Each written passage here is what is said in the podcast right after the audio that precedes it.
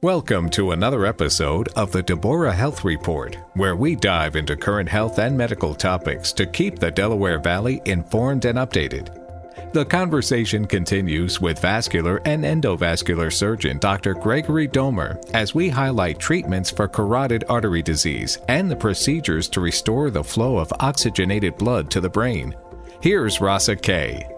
Hi, I'm Rasa Kaye. We pick up with treatments for carotid artery disease, the procedures performed by the team at Deborah to restore the flow of oxygenated blood to the brain, as well as the decision making behind choosing the best carotid intervention for each patient, with vascular and endovascular surgeon Dr. Gregory Domer.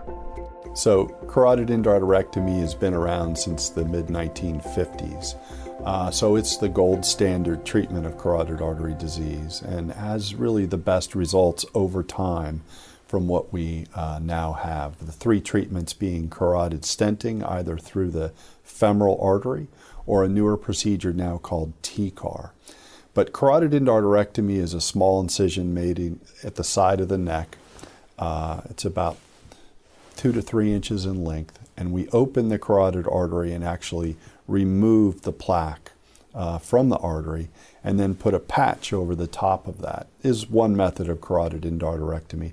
Another is just sort of degloving the uh, vessel and pulling out the plaque. What kind of a scar do you have on your neck then? Uh, it's typically not a large scar. We typically try to make it about three inches in length, and it sort of runs along this muscle here called your sternocleidomastoid muscle on the side of your neck. So down from your jawline to heading heading down toward your collarbone. Yes. Yeah.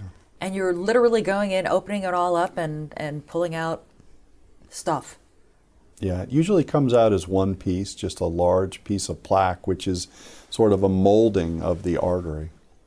I can just imagine all of you there in, in, in the room saying, Yeah, there it is. Yeah, take a look at this one. Sometimes the, the pieces of plaque that we pull out are pretty impressive. And then you have to literally sew up the artery and sew up everything else. Yes. How long does this take? Uh, the procedure is uh, it's it's a relatively straightforward procedure and takes about two hours. And would would that be done on an emergency basis? Like right now, we got to go in and get this out. Typically, it's not done on an emergency basis. People that are symptomatic, we try to get them in within three to seven days. There have been studies, and there's still some uh, some argument going on. Should these people be operated on even sooner? What we do know is anything past 14 days, the risk of them having a recurrent stroke significantly increases. I would find that a terrifying three to seven days. Yeah. so, you know, the other thing is we make sure they're on maximal medical therapy, which again is uh, statin and antiplatelet therapy. The endarterectomy and the TCAR, these are, it would be one or the other. Uh, it's a question of how you would go in there and do it. What dictates how you remove the plaque Some, and, and, restore the blood flow? Right. So, somebody that has uh, significant calcified plaque, so very hard calcified vessels, uh, the stent sometimes cannot expand in a vessel such as that. So, if there's circumferential, so calcified plaque around the entire diameter of the blood vessel, then stents typically don't do as well because they're not able to expand appropriately. So those people we would do endarterectomy. Now there are some people that anatomically it would be very very difficult to get to that plaque. So those people we would lean towards uh, doing a TCAR or a carotid stent. And we would favor doing TCAR over transfemoral carotid stenting because there's less risk of stroke. In transfemoral carotid stenting, we have to traverse the aorta, which is the large blood vessel that is the conduit that supplies all the blood flow to the body. And there are three vessels that come off of the aorta, and we have to cannulate or enter into one of those two vessels to get up to the carotid arteries. And that vessel also can have plaque present. So, in just traversing the aorta and the carotid arteries as they come off the aorta, uh, can embolize or small particles break off and cause stroke. So, by doing TCAR, we can make a small incision just above the collarbone and insert our sheath, which is the conduit through which we put our stent. And the nice thing about TCAR is that we can also provide reverse reversal of flow. So the blood is not going antegrade or up towards the brain. It's being removed or actually suctioned through that catheter, goes through a filtration device, and then is reinserted into the patient through the femoral vein. So that's how we achieve the results that we do with lesser risk of stroke, in that the plaque cannot go towards the brain. It's actually removed and filtered out. And the brain is getting all the oxygenated blood it needs throughout all of this procedure. You're never you're you're never ceasing any blood flow to the brain while you're trying to deal with whatever's in that artery. Right. So there's four vessels that go to the brain, so the other three are open and supplying the blood flow. And typically this procedure only takes at this juncture where everything is inserted and it's just a matter of placing the stent, typically only takes about 9 minutes. Wow. So when you're going in there and literally cutting it open to remove the the plaque, do you leave a stent behind? So for the carotid endarterectomy, no. But for the TCAR or the transfemoral, yes. We first put a balloon in to dilate it, uh, and then we leave a stent in behind. And it sort of acts as a scaffolding or ho- holding open that vessel and preventing and also stabilizing that plaque and helping it to prevent from embolization. Embolization, definition, just so we're all on the same page. It's just a small particle breaking off somewhere in the body. It can come from the heart, it can come from anywhere in the body, and it goes with the blood flow. So if it's coming from your heart, a, typically a small piece of soft, it's not plaque, but it's a piece of clotted blood that breaks off and goes to the brain. And it can go anywhere throughout the body. TCAR is which procedure precisely? The one with the little the, your suction system here? So it stands for transcarotid artery revascularization, and that's the procedure where we make a small incision just above the collarbone and then place a stent through that. So you have a lot of options. Are these done on an emergency basis, or do you do the evaluation because of a TIA or, or whatever other symptomology that brought them to an ER? Or do you stumble on the blockages or narrowing and recommend it? I mean, how does, how does this tend to happen?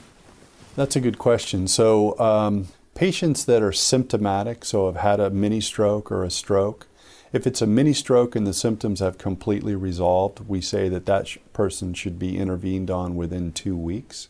If somebody has had a significant stroke and has somewhat recovered, um, so what I mean by that is they don't have profound disability where one side of their body is completely paralyzed. We would probably allow that person for their brain to, to heal to some degree before we would intervene on them. But people that uh, have less disabling stroke, we typically would operate within three to seven days.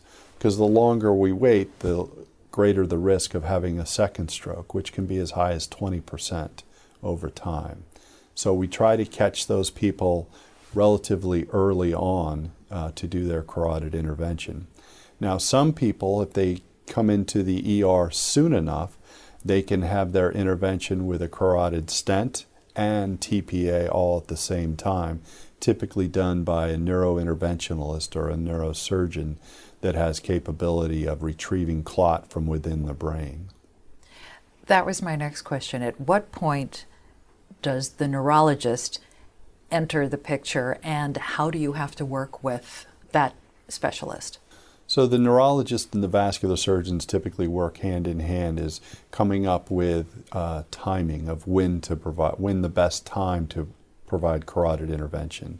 So again, looking at the patient, and it's uh, usually not cut and dry, black and white. There's a lot of gray here.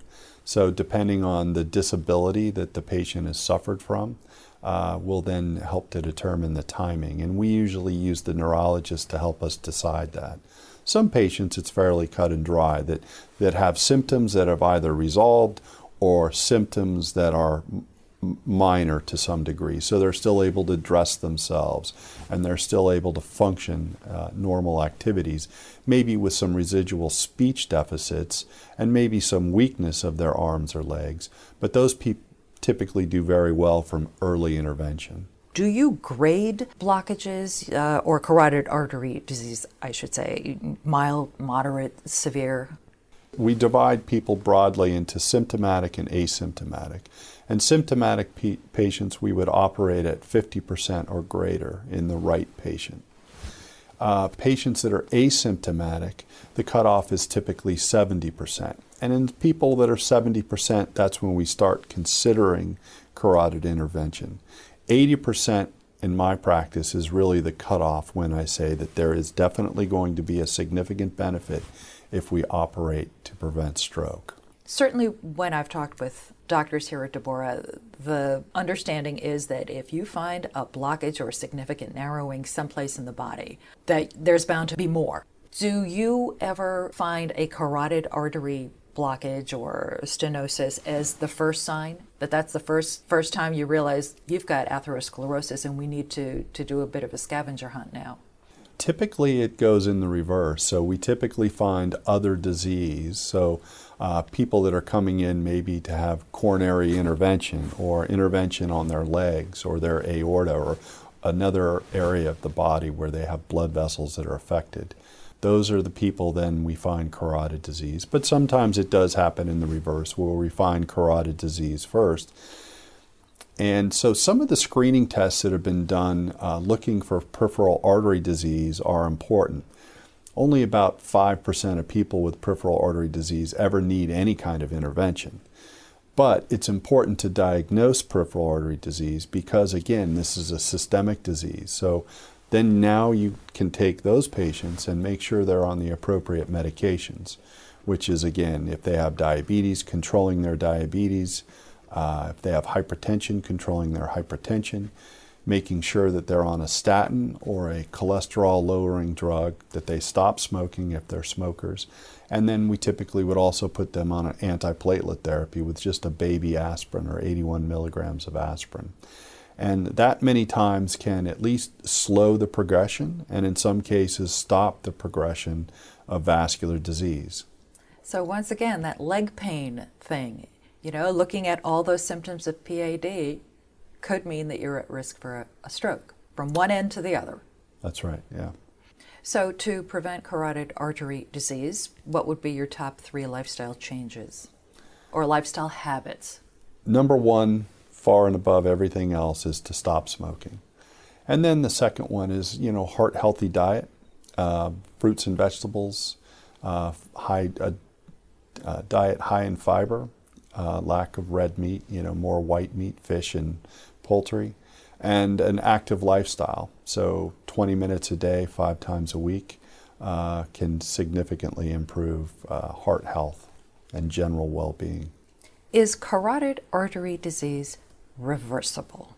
So that's uh, that's another good question, and unfortunately, it's not. The best we can really hope for is cessation, or you know, no lack of progression, slowing down the progression of the disease. We follow probably about a thousand patients with carotid artery disease, and we follow them with surveillance. And what that means is, depending on the degree of stenosis, they're either getting a carotid duplex, which is an ultrasound every six months or once a year. So we don't see reversal, although it has happened. Uh, people on statins, there have been some studies that have suggested there is some plaque uh, regression, but the vast majority of people, it just helps to prevent progression. To diagnose, basically, it's imaging, correct? Correct. And following it is more imaging. Correct. So the invasive stuff is when you have to treat. Right. So the imaging piece is just with ultrasound typically. So ultrasound is very, very sensitive, meaning it almost never misses carotid disease. The specificity isn't as great though, and that means that it oftentimes, not oftentimes, but I would say about 20 to 30 percent of the time will overcall carotid disease and say that it's suggests that it's more significant than it actually is. And that's why in all of my patients, I get a CAT scan or an MRA to look at the carotid arteries. And that way we can actually visualize the degree of stenosis. We get some inkling of plaque morphology. Are we dealing with a heavily calcified vessel versus soft plaque? And each of those having its own risk factors and which treatment might be better, whether it's TCAR or carotid endarterectomy. And in some patients, if they've had extensive surgery of their neck, then transfemoral stenting might be the best option for them in that case. And here in the summer of 2023, you are, your department is celebrating a bit of an anniversary then. Yeah, we just finished our 100th uh, TCAR. So we're one of the higher performing centers in the state of New Jersey for TCAR. Been doing them since 2019. So, like anything else, you want to go someplace where they're really, really familiar with the procedure if they're going to be going in there and roto rootering your carotid artery or anything yeah, else. Right.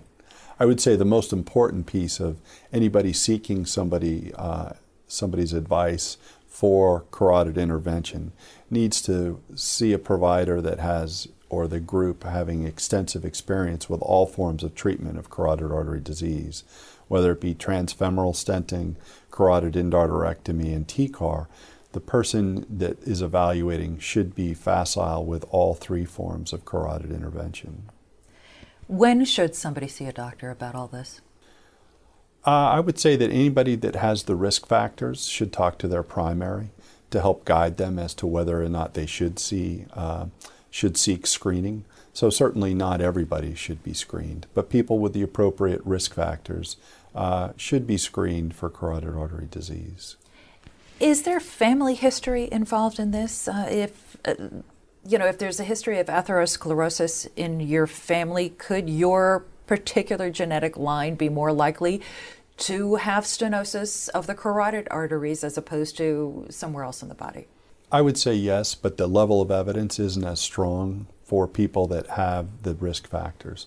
So somebody having no risk factors but a family history, yeah, that's that's something that hasn't really been shown. There certainly isn't the same level of evidence for them to get screening as there would be somebody with the risk factors that we discussed.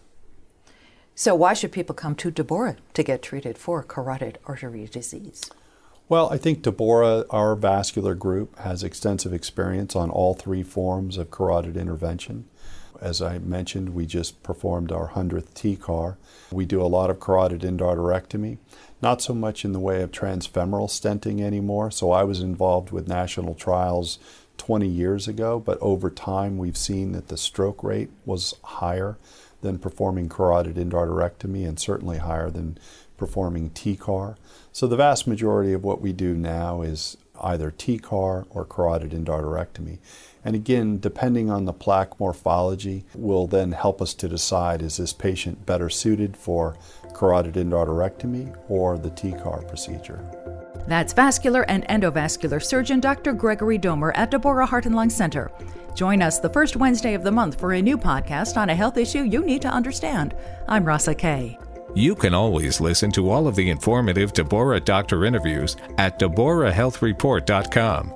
Schedule an appointment at demanddeborah.org.